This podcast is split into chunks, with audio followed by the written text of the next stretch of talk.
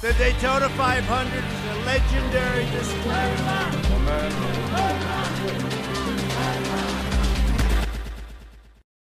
大家好，欢迎收看《西岸观察》，我是林霄然，继续聊美国大选的话题。昨晚民主党全国代表大会呢正式落幕了，候选人拜登正式发表接受提名的演讲。这次演讲呢，老爷子没有出错，或者说是出错比较少，过程呢比较流畅。但是他的演讲内容呢是过于宽泛，没有什么太多的实质性的内容，感觉上呢更像是在抒发情绪。他指责川普呢让美国陷入黑暗中太久了，而如果他当选的话呢，将给美国带来更多的光明。用爱对抗恨，用希望对抗恐惧。拜登昨晚呢压轴演讲，他总结了一下，发现当前美国呢有四大危机。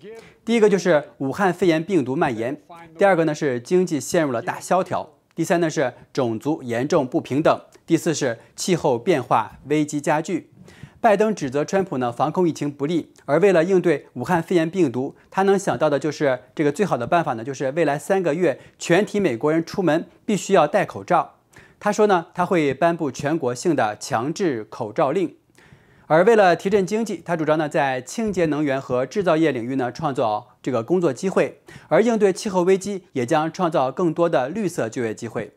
同时呢，他会通过向富人和公司加税来兑现以上的工作机会的承诺。拜登说，美国种族不平等，从夏洛茨维尔暴乱到弗洛伊德之死，都是因为川普在搞白人至上主义。而他选择贺锦丽这样的人呢当副手，就是在解决性别、世代和肤色的问题。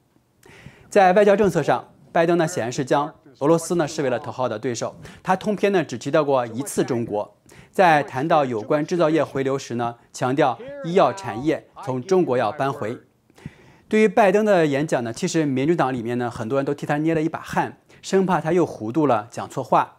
向提名贺锦丽时呢，拜登打电话通知他，他的竞选团队为了他能够讲话时讲得通顺，提前给他写好了草稿。而最近拜登几次演讲时呢，刚一结束，他的这个助手呢就往外赶记者，不给大家提问的机会。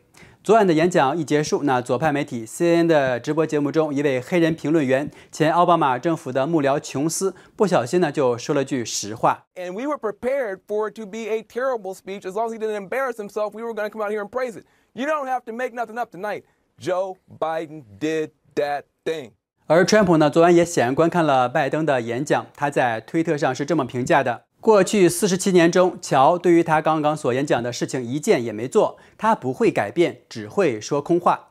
民主党大会连续举行了四天。那今年的最大亮点呢，不是政策，最大的亮点呢是民主党内激进派和温和派如何整合在一起，对川普同仇敌忾的声讨。四大总统家族轮番对川普进行轰炸，奥巴马夫妇、克林顿夫妇、肯尼迪的女儿和外孙、前总统卡特接连上场呢，为拜登助力，共同的目的就是要将川普赶下台。而小布什所代表的共和党建制派呢，也派人到场称赞拜登。据说呢，布什政府呢有近两百人发表公开信支持民主党候选人。不过这一数字呢，相比2016年川普迎战希拉里时的这个七百多人共和党建制派名单呢，已经是少很多了。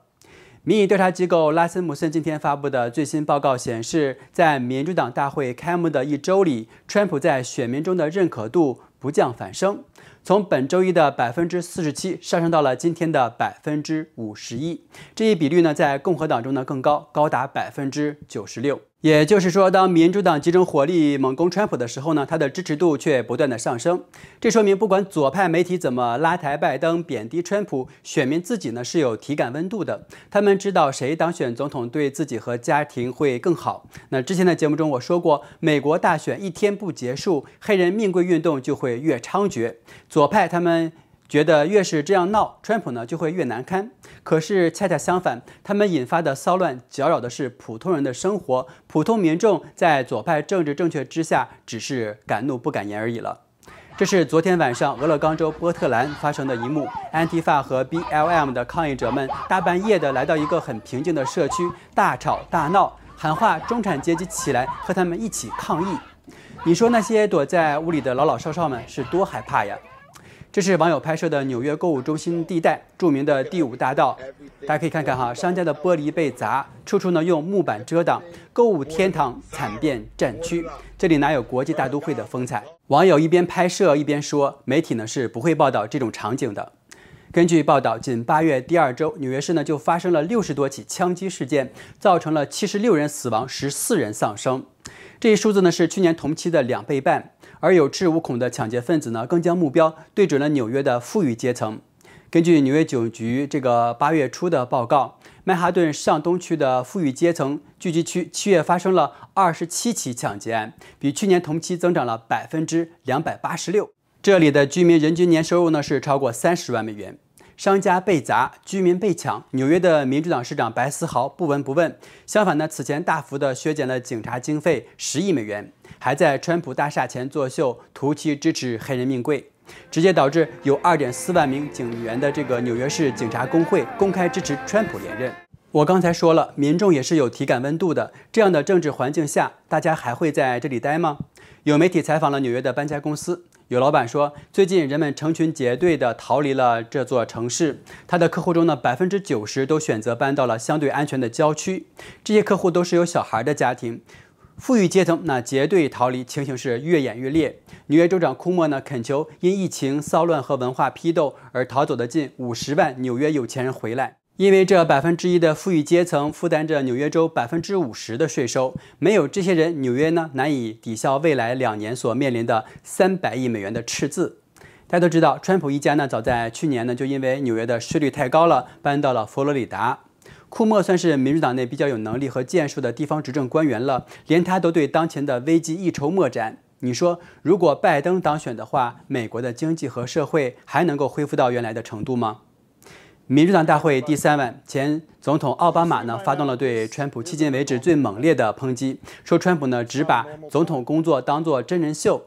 川普则回应说，没有奥巴马给美国人遗留下来的这个恐怖景象，当年呢他不会当选。奥巴马当年呢坚持政治正确，压制传统的基督教会，打压保守理念，背后的势力呢是信奉社会主义的左派知识分子以及媒体精英们。他执政的八年里呢，美国社会依赖福利生活的穷人是越来越多，中产阶级呢在不断的萎缩。